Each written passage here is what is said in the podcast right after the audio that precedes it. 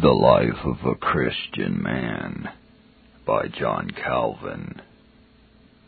We have said that the object of regeneration is to bring the life of believers into concord and harmony with the righteousness of God, and so confirm the adoption by which they have been received as sons.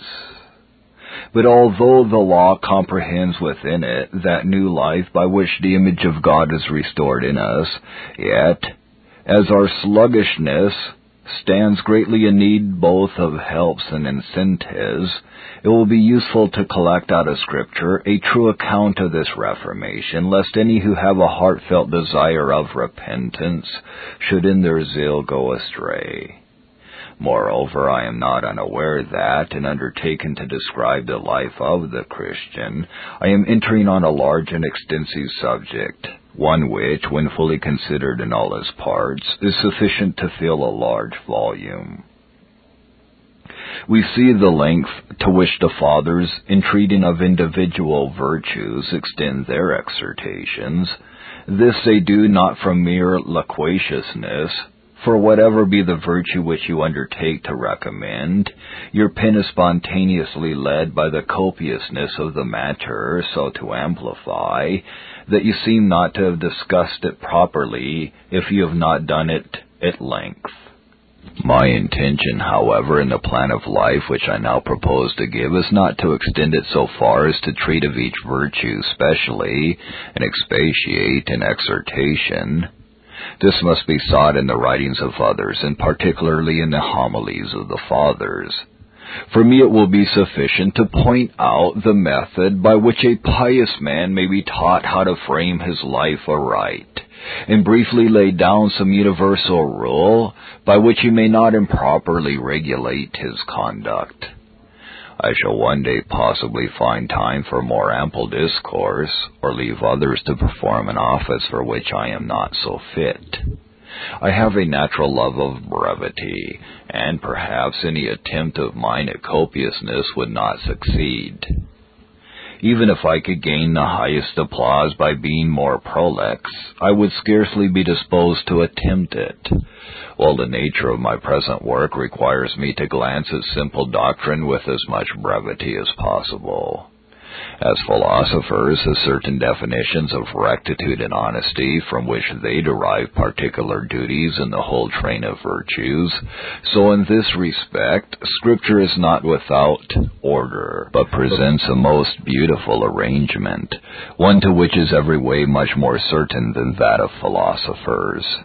The only difference is that they, under the influence of ambition, constantly affect an exquisite perspicuity of arrangement, which may serve to display their genius, whereas the Spirit of God, teaching without affectation, is not so perpetually observant of exact method, and yet by observing it at times sufficiently intimates that it is not to be neglected.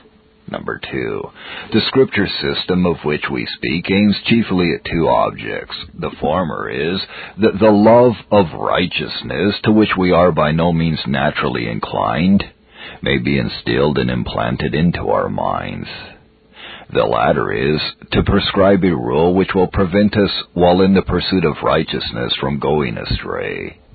It has numerous admirable methods of recommending righteousness.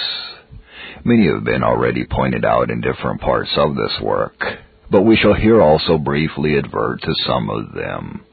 With what better foundation can it begin than by reminding us that we must be holy because God is holy? Leviticus 19:1, 1 Peter 1:16. For when we were scattered abroad like lost sheep, wandering through the labyrinth of this world, he brought us back again to his own fold. When mention is made of our union with God, let us remember that holiness must be the bond, not that by the merit of holiness we come into communion with Him. We ought rather first to cleave to Him, in order that, pervaded with His holiness, we may follow whither He calls but because it greatly concerns his glory not to have any fellowship with wickedness and impurity. Wherefore he tells us that this is the end of our calling, the end to which we ought ever to have respect, if we would answer the call of God. For to what end were we rescued from the iniquity and pollution of the world into which we were plunged, if we allow ourselves during our whole lives to wallow in them? Besides, we are at the same time admonished that if we would be regarded as the Lord's people, we must inhabit the holy city of Jerusalem, Isaiah 35, 8 which, as he has consecrated it to himself, it were impious for its inhabitants to profane by impurity. Hence the expressions, Who shall abide in thy tabernacle? Who shall dwell in thy holy hill? He that walketh uprightly and worketh righteousness. Psalm 15, 1 and 2, and 24, 3 and 4. For the sanctuary in which he dwells certainly ought not to be like an unclean stall, Number three, the better to arouse us, it exhibits God the Father, who, as he hath reconciled us to himself in his anointed, has impressed his image upon us, to which he would have us to be conformed. Romans 5 4. Come then, and let them show me a more excellent system among philosophers, who think that they only have a moral philosophy duly and orderly arranged. They, when they would give excellent exhortations to virtue, can only tell us to live agreeable to nature.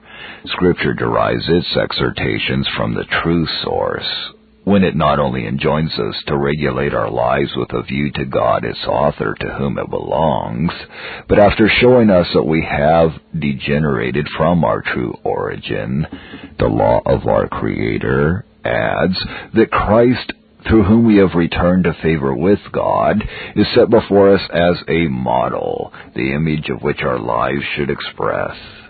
What do you require more effectual than this? Nay, what do you require beyond this? If the Lord adopts us for his sons, on the condition that our life be a representation of Christ, the bond of our adoption, then unless we dedicate and devote ourselves to righteousness, we not only with the utmost perfidy revolt from our Creator, but also abjure the Savior himself. Then, from an enumeration of all the blessings of God in each part of our salvation, it finds materials for exhortation. Ever since God exhibited himself to us as a father, we must be convicted of extreme ingratitude if we do not in turn exhibit ourselves as his sons.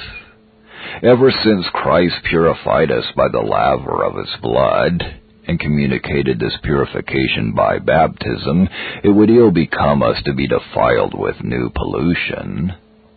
Ever since he engrafted us into his body, we who are his members should anxiously beware of contracting any stain or taint. Ever since he who is our head ascended to heaven, it is befitting in us to withdraw our affections from the earth, and with our whole soul aspire to heaven Ever since the Holy Spirit dedicated us as temples to the Lord, we should make it our endeavor to show forth the glory of God and guard against being profaned by the defilement of sin. Ever since our soul and body were destined to heavenly incorruptibility and an unfading crown, we should earnestly strive to keep them pure and uncorrupted against the day of the Lord. These, I say, are the surest foundations of a well-regulated life, and you will search in vain for anything resembling them among philosophers, who in their commendation of virtue never rise higher than the natural dignity of man. Number four. This is a place to address those who, having nothing of Christ but the name and sign, would yet be called Christians. How dare they boast of the sacred name? None have intercourse with Christ but those who have acquired the true knowledge of Him from the gospel. The apostle denies that any man truly has learned Christ who has not learned to put off the old man which is corrupt according to the deceitful lusts and put on Christ, Ephesians 4:22. They are convicted therefore of falsely and unjustly pretending a knowledge of Christ whatever be the volubility and eloquence with which they can talk of the gospel. Doctrine is not an affair of the tongue, but of the life. It is not apprehended by the intellect and memory merely, like other branches of learning, but is received only when it possesses the whole soul and finds a seat and habitation in the inmost recesses of the heart. Let them, therefore, either cease to insult God by boasting that they are what they are not, or let them show themselves not unworthy disciples of their divine Master. To doctrine in which our religion is contained we have given the first place, since by it our salvation commences. But it must be transfused into the breast and pass into the conduct, and so transform us into itself, as not to prove unfruitful. If philosophers are justly offended and banish from their company with disgrace those who, while professing an art which ought to be the mistress of their conduct, convert it into mere loquacious sophistry, with how much better reason shall we detest those flimsy sophists who are contented to let the gospel play upon their lips, when from its efficacy it ought to penetrate the inmost affections of the heart, fix its seed in the soul, and pervade the whole man a hundred times more than the frigid discourses of philosophers. Number five. I insist not that the life of the Christian shall breathe nothing but the perfect gospel, though this is to be desired and ought to be attempted. I insist not so strictly on evangelical perfection as to refuse to acknowledge as a Christian any man who has not attained it. In this way all would be excluded from the church, since there is no man who is not far removed from this perfection, while many who have made but little progress would be undeservedly rejected. What then? Let us set this before our eye as the end at which we ought constantly to aim. Let it be regarded as a goal towards which we are to run. For you cannot divide the matter with God, undertaking part of what his word enjoins, and omitting part at pleasure. For in the first place, God uniformly recommends integrity as a principal part of his worship, meaning by integrity real singleness of mind, devoid of gloss and fiction, and to this is opposed a double mind, as if it had been said that the spiritual commencement of a good life is when the internal affections are sincerely devoted to God in the cultivation of holiness and justice. But seeing that in this earthly prison of the body no man is supplied with strength sufficient to hasten in his course with due alacrity, while the greater number are so oppressed with weakness that hesitating and halting and even crawling on the ground, they make little progress, let every one of us go as far as his humble ability enables him, and prosecute the journey once begun. No one will travel so badly as not daily to make some degree of progress. This, therefore, let us never cease to do, that we may daily advance in the way of the Lord. And let us not despair because of the slender measure of success.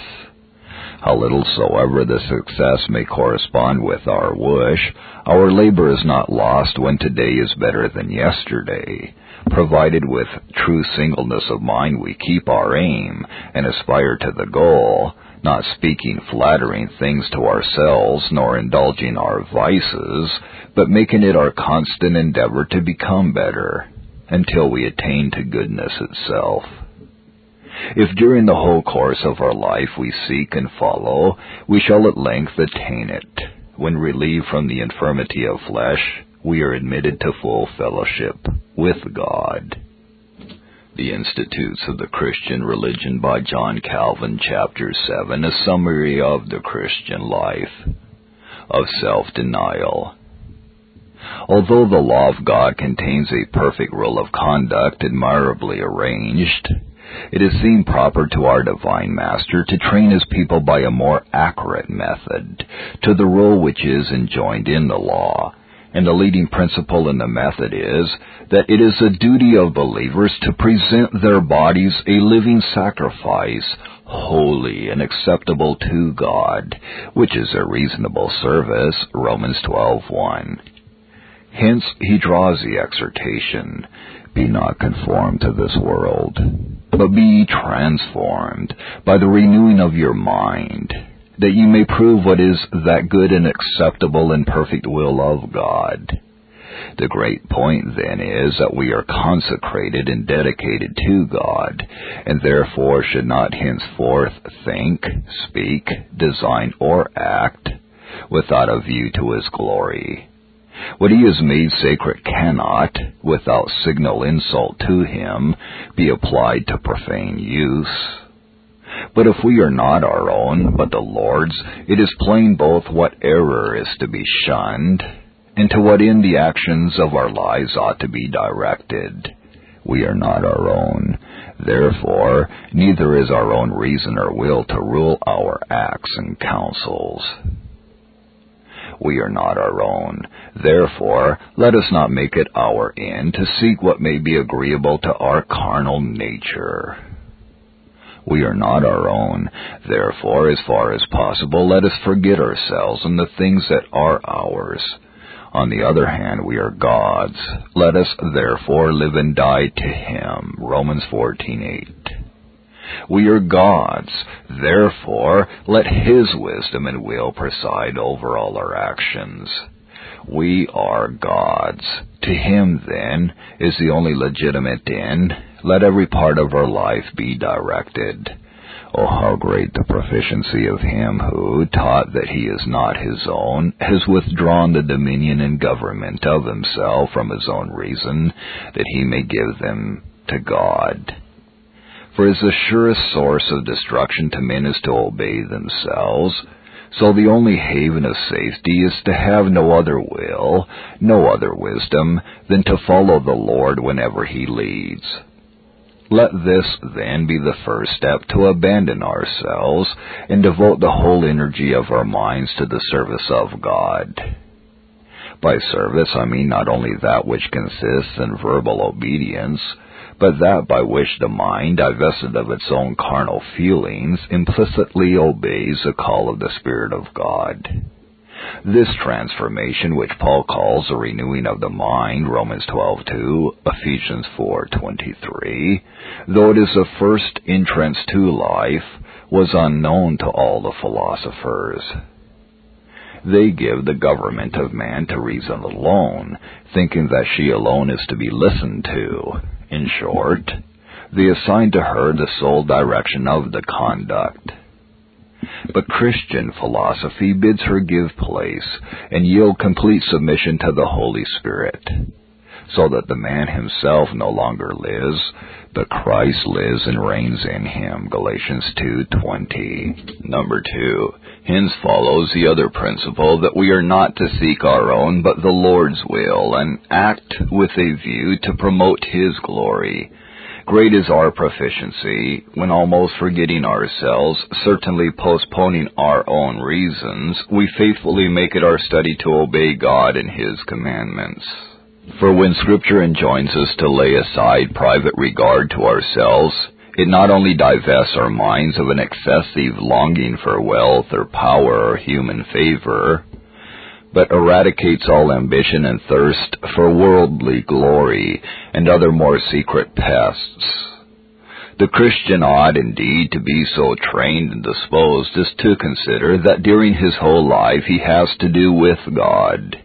For this reason, as he will bring all things to the disposal and estimate of God, so he will religiously direct his whole mind to him. For he who has learned to look to God in everything he does is at the same time diverted from all vain thoughts.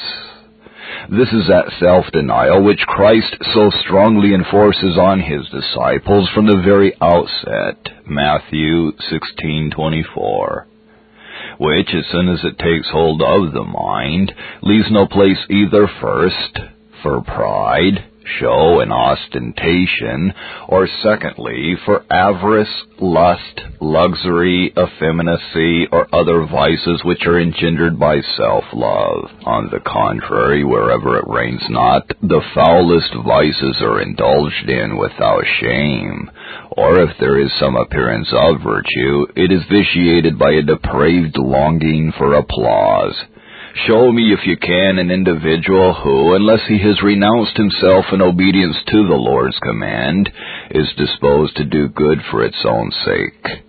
Those who have not so renounced themselves have followed virtue at least for the sake of praise. The philosophers who have contended most strongly that virtue is to be desired on her own account were so inflated with arrogance as to make it apparent that they sought virtue for no other reason than as a ground for indulging in pride. So far, therefore, is God from being delighted with these hunters after popular applause with their swollen breasts, that he declares they have received a reward in this world, Matthew 6 2, and the harlots and publicans are nearer the kingdom of God than they, Matthew twenty one thirty one. We have not yet sufficiently explained how great and numerous are the obstacles by which a man is impeded in the pursuit of rectitude so long as he has not renounced himself. The old saying is true, there is a world of iniquity treasured up in the human soul, nor can you find any other remedy for this than to deny yourselves, renounce your own reason, and direct your whole mind to the pursuit of those things which the Lord requires of you, and which you are to seek only because they are pleasing to Him. Number three. In another passage, Paul gives a brief, indeed, but more distinct account of each of the parts of a well-ordered life. The grace of God that bringeth salvation hath appeared to all men, teaching us that, denying ungodliness and worldly lusts, we should live soberly, righteously, and godly in this present world, looking for that blessed hope and the glorious appearance of the great God and our Savior Jesus Christ who gave himself for us that he might redeem us from all iniquity and purify to himself a peculiar people, zealous of good works, Titus 2:11 to 14.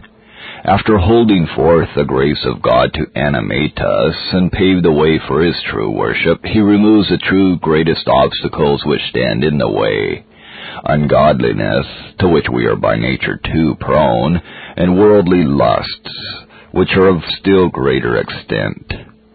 Under ungodliness, he includes not merely superstition, but everything at variance with the true fear of God. Worldly lusts are equivalent to the lusts of the flesh.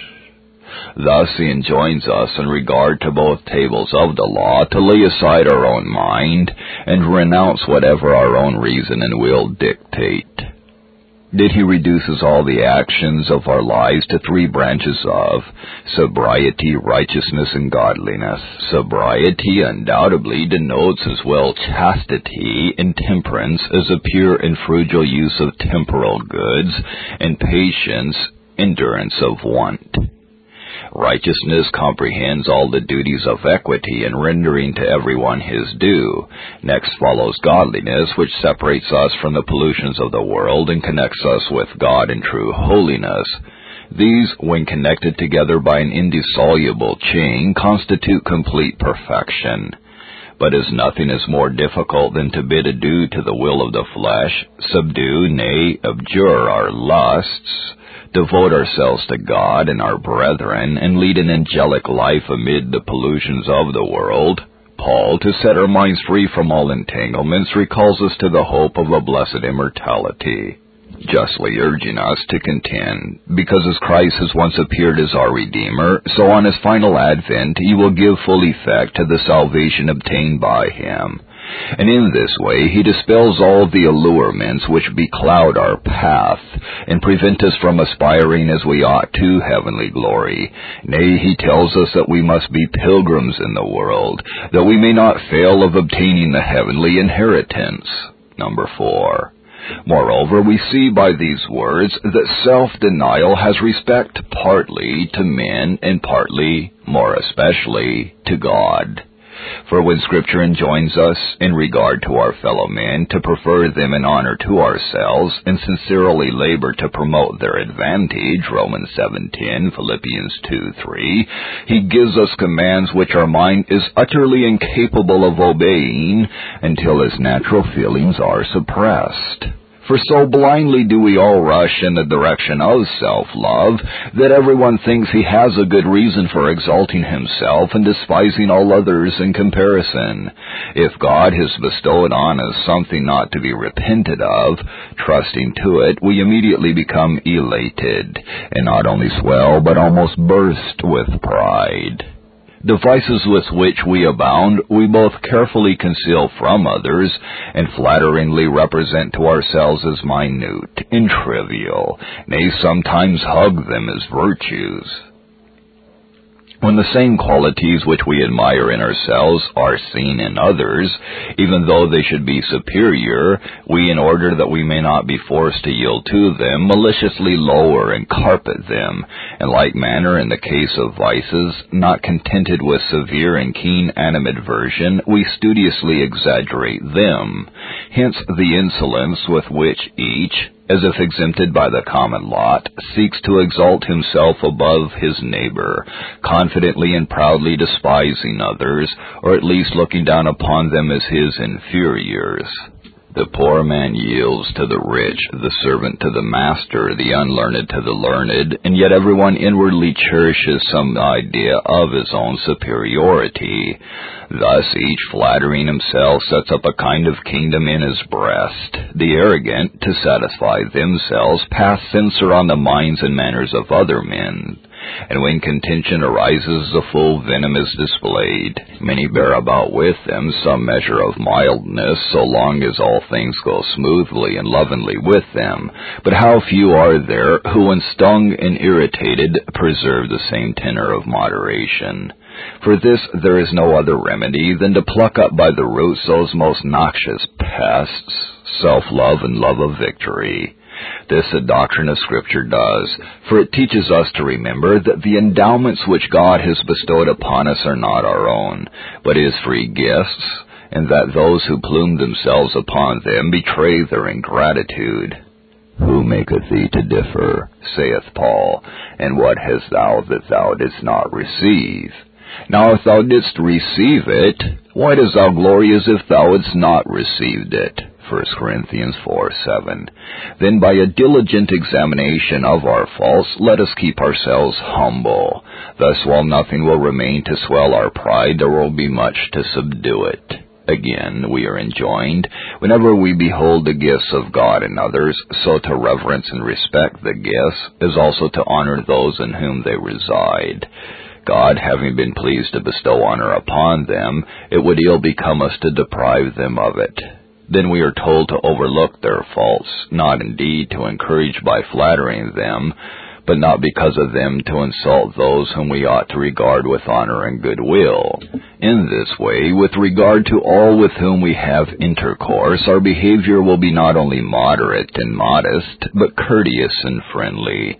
The only way by which you can ever attain to true meekness is to have your heart imbued with a humble opinion of yourself and respect for others.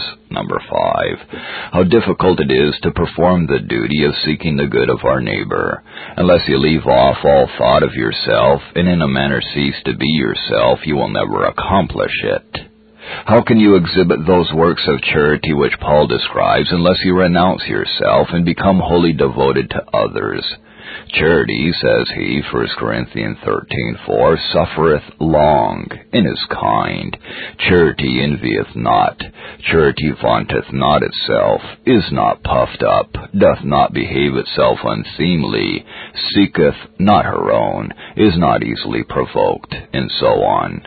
Were it the only thing required of us to seek not our own, nature would not have the least power to comply. She so inclines us to love ourselves only that she will not easily allow us carelessly to pass by ourselves and our own interests, that we may watch over the interests of others, nay, spontaneously to yield our own right and resign it to another. But Scripture, to conduct us to this, reminds us that whatever we obtain from the Lord is granted on the condition of our employing it for the common good of the church, and that, therefore, the legitimate use of all our gifts is a kind and liberal communication of them with others. There cannot be a surer rule nor a stronger exhortation to the observance of it, than when we are taught that all the endowments which we possess are divine deposits entrusted to us for the very purpose of being distributed for the good of our neighbor. But Scripture proceeds still further when it likens these endowments to the different members of the body, 1 Corinthians 12, verse 12. No member has its function for itself or applies it for its own private use, but transfers it to its fellow members, nor does it derive any other advantage from it than that which it receives in common with the whole body. Thus, whatever the pious man can do, he is bound to do for his brethren, not consulting his own interest in any other way than by striving earnestly for the common edification of the church. Let this, then, be our method of showing goodwill and kindness, considering that, in regard to everything which God has bestowed upon us, and by which we can aid our neighbor, we are his stewards and are bound to give account of our stewardship. Moreover, that the only right mode of administration is that which is regulated by love. In this way, we shall not only unite the study of our neighbor's advantage with regard to our own, but make the latter subordinate to the former, unless we should have omitted to perceive that this is the law for duly administering every gift which we receive from God, he of old applied that law to the minutest expressions of his own kindness.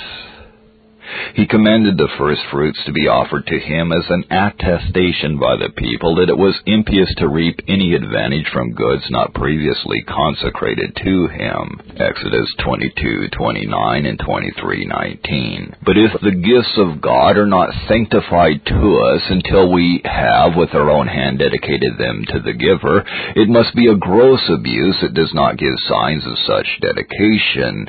It is in vain to contend that you cannot enrich the Lord by your offerings, though as the psalmist says, Thou art my Lord, my goodness extendeth not unto thee. Yet you can extend it to the saints that are in the earth, Psalm 16, 2 and 3, and therefore a comparison is drawn between sacred oblations and alms is now corresponding to the offerings under the law. Number 6.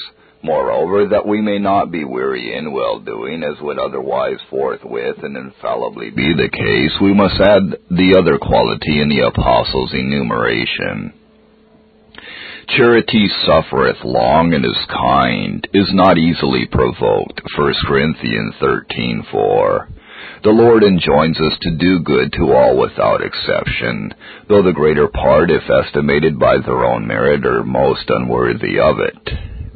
But Scripture subjoins a most excellent reason when it tells us that we are not to look to what men in themselves deserve, but to attend to the image of God which exists in all, and to which we owe all honor and love. But in those who are of the household of faith, the same rule is to be more carefully observed, inasmuch as that image is renewed and restored in them by the Spirit of Christ. Therefore, whoever be the man that is presented to you as needing your assistance, you have no ground for declining to give it to him. Say he is a stranger. The Lord has given him a mark, which ought to be familiar to you, for which reasons he forbids you to despise your own flesh. Galatians 6:10 say, He is mean and of no consideration. The Lord points him out as one whom he has distinguished by the luster of his own image. Isaiah 58 7.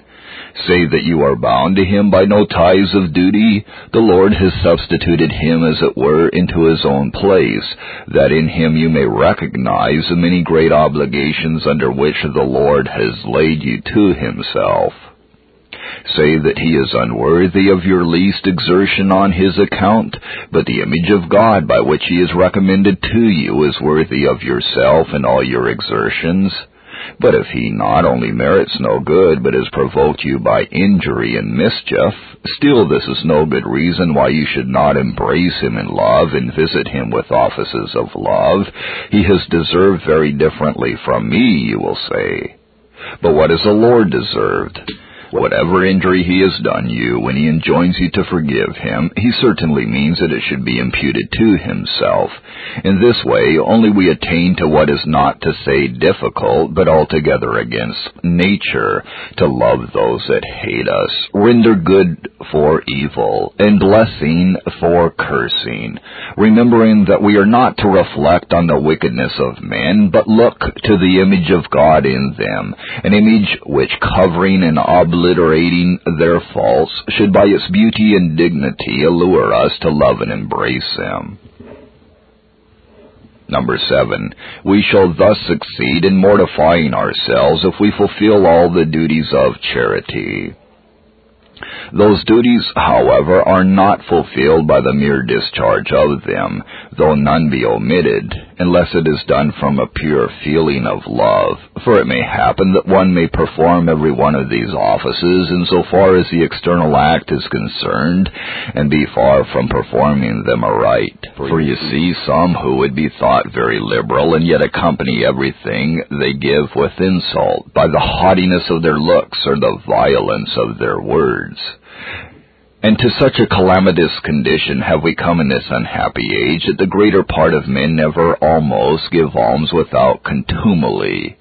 Such conduct ought not to have been tolerated even among the heathen, but from Christians something more is required than to carry cheerfulness in their looks and give attractiveness to the discharge of their duties by courteous language First, they should put themselves in the place of him whom they see in need of their assistance, and pity his misfortune as if they felt and bore it, so that a feeling of pity and humanity should incline them to assist him just as they would themselves. He who is thus minded will go and give assistance to his brethren, and not only taint his acts with arrogance or upbraiding, but will neither look down upon the brother to whom he does a kindness as one who needed his help, or keep him in subjection is under obligation to him, just as we do not insult a diseased member when the rest of the body labors for its recovery, nor think it under special obligation to the other members because it has required more exertion than it has returned.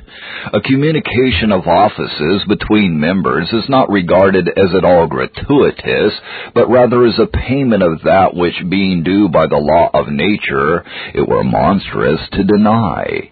For this reason, he who has performed one kind of duty will not think himself thereby discharged, as is usually the case when a rich man, after contributing somewhat of his substance, delegates remaining burdens to others, as if he had nothing to do with them.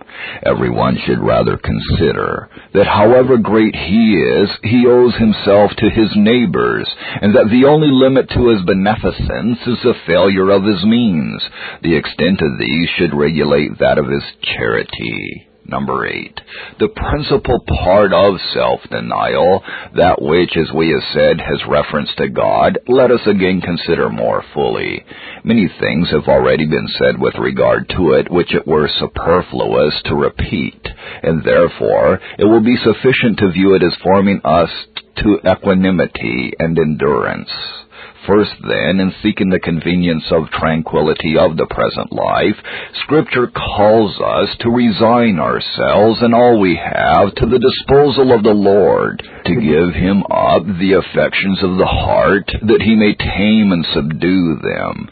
We have a frenzied desire, an infinite eagerness to pursue wealth and honor intrigue for power, accumulate riches, and collect all those frivolities which seem conducive to luxury and splendor. On the other hand, we have a remarkable dread, a remarkable hatred of poverty, mean birth, and a humble condition, and feel the strongest desire to guard against them. Hence, in regard to those who frame their life after their own counsel, we see how restless they are in mind, how many plans they try, to what fatigues they submit, in order that they may gain what avarice or ambition desires, or, on the other hand, escape poverty and meanness.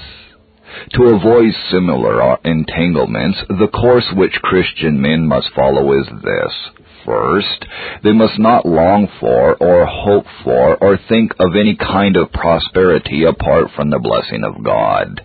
On it they must cast themselves and there safely and confidently recline. For however much the carnal mind may seem sufficient for itself when in the pursuit of honor or wealth, it depends on its own industry and zeal, or is aided by the favor of men. It is certain that all this is nothing, and that neither intellect nor labor will be of the least avail except in so far as the Lord prospers both. On the contrary, His blessing alone makes a way through all obstacles and brings everything to a joyful and favorable issue. Secondly, though without this blessing we may be able to acquire some degree of fame and opulence, as we daily see wicked men loaded with honors and riches, Yet since those on whom the curse of God lies do not enjoy the least particle of true happiness, whatever we obtain without his blessing must turn out ill. But surely men ought not to desire what adds to their misery. Number nine.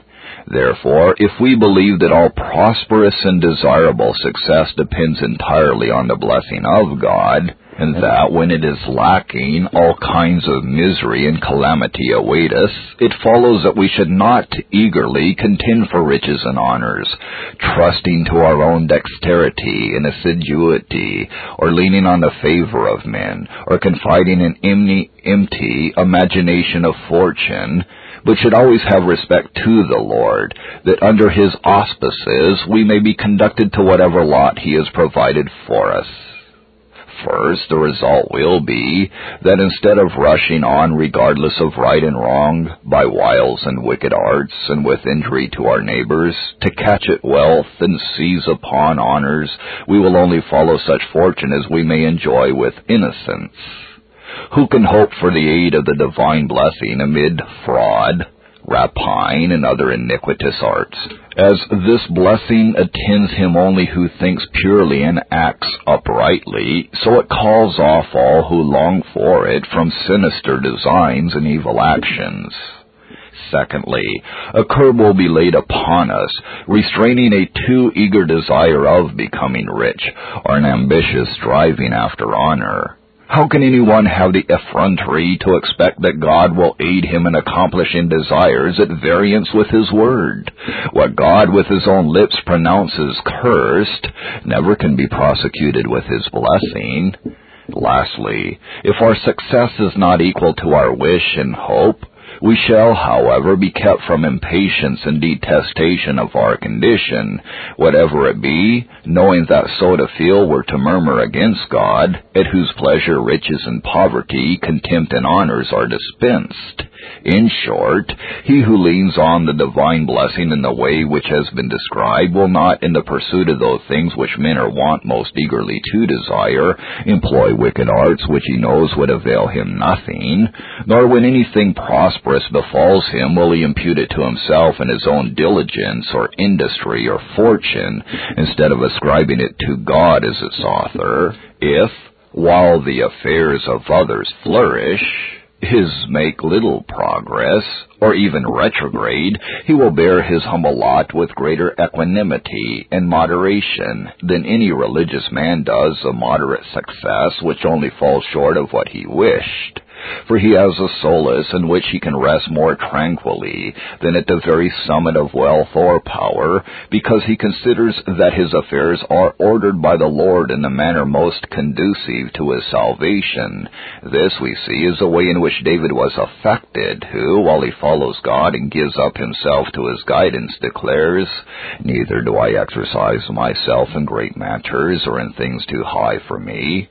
Surely I have behaved and quieted myself as a child that is weaned of his mother. Psalm 131, 1 and 2. Number 10. Nor is it, in this respect, only that pious minds ought to manifest this tranquility and endurance. It must be extended to all the accidents to which this present life is liable. He alone, therefore, has properly denied himself who has resigned himself entirely to the Lord, placing all the course of his life entirely at his disposal. Happen what may, he whose mind is thus composed will neither deem himself wretched or murmur against God because of his lot. How necessary this disposition is will appear if you consider the many accidents to which we are liable. Various diseases ever and anon attack us. At one time pestilence rages, at another we are involved in all the calamities of war. Frost and hail, destroying the promise of the year, cause sterility, which reduces us to penury. Wife, parents, children, relatives are carried off by death. Our house is destroyed by fire. These are the events which make men curse their life, detest the day of their birth, execrate the light of heaven, even censure God, and as they are eloquent in blasphemy, charge him with cruelty and injustice. The believer must in these things also contemplate the mercy and truly paternal indulgence of God. Accordingly, should he see his house by the removal of kindred reduced to solitude, even then he will not cease to bless the Lord. His thought will be, Still, the grace of the Lord which dwells within my house will not leave it desolate. If his crops are blasted, mildewed, or cut off by frost, or struck down by hail, he sees his famine before him. He will not, however, despond or murmur against God, but maintain his confidence in him. We, thy people, and sheep of thy pasture will give thee thanks forever. Psalm 79:13 He will supply me with food even in the extreme of sterility.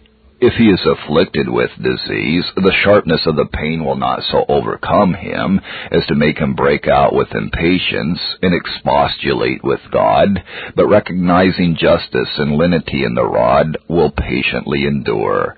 In short, whatever happens, knowing that it is ordered by the Lord, he will receive it with a placid and grateful mind, and will not contumaciously resist the government of him at whose disposal he has placed himself and all that he has. Especially let the Christian breast eschew that foolish and most miserable consolation of the heathen, who to strengthen their mind against adversity imputed it to fortune, at which they deemed it absurd to feel indignant as she was aimless and rash and blindly wounded the good equally with the bad. On the contrary, the rule of piety is that the hand of God is a ruler and arbiter of the fortunes of all, and instead of rushing on with thoughtless violence, dispenses good and evil with perfect regularity.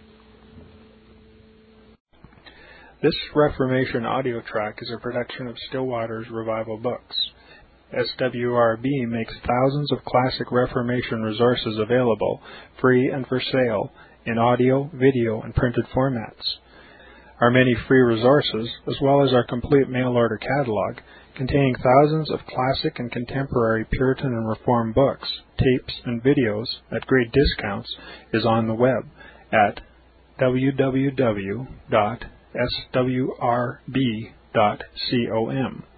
We can also be reached by email at swrb at swrb.com, by phone at 780-450-3730, by fax at 780-468-1096, or by mail at 4710-37A Avenue, Edmonton, that's E-D-M-O-N-T-O-N,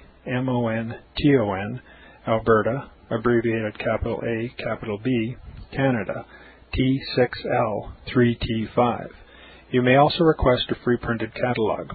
And remember that John Calvin, in defending the Reformation's regulative principle of worship, or what is sometimes called the scriptural law of worship, commenting on the words of God, which I commanded them not, neither came into my heart, from his commentary on Jeremiah 7:31, writes, God here cuts off from men every occasion for making evasions, since he condemns by this one phrase, I have not commanded them, whatever the Jews devised. There is then no other argument needed to condemn superstitions than that they are not commanded by God. For when men allow themselves to worship God according to their own fancies, and attend not to his commands, they pervert true religion. And if this principle was adopted by the papists, all those fictitious modes of worship in which they absurdly exercise themselves would fall to the ground. It is indeed a horrible thing for the papists to seek to discharge their duties towards God by performing their own superstitions. There is an immense number of them, as it is well known, and as it manifestly appears. Were they to admit this principle, that we cannot rightly worship God except by obeying His word, they would be delivered from their deep abyss of error. The prophet's words, then, are very important when he says that God had commanded no such thing, and that it never came to his mind, as though he had said that men assume too much wisdom when they devise what he never required, nay, what he never knew.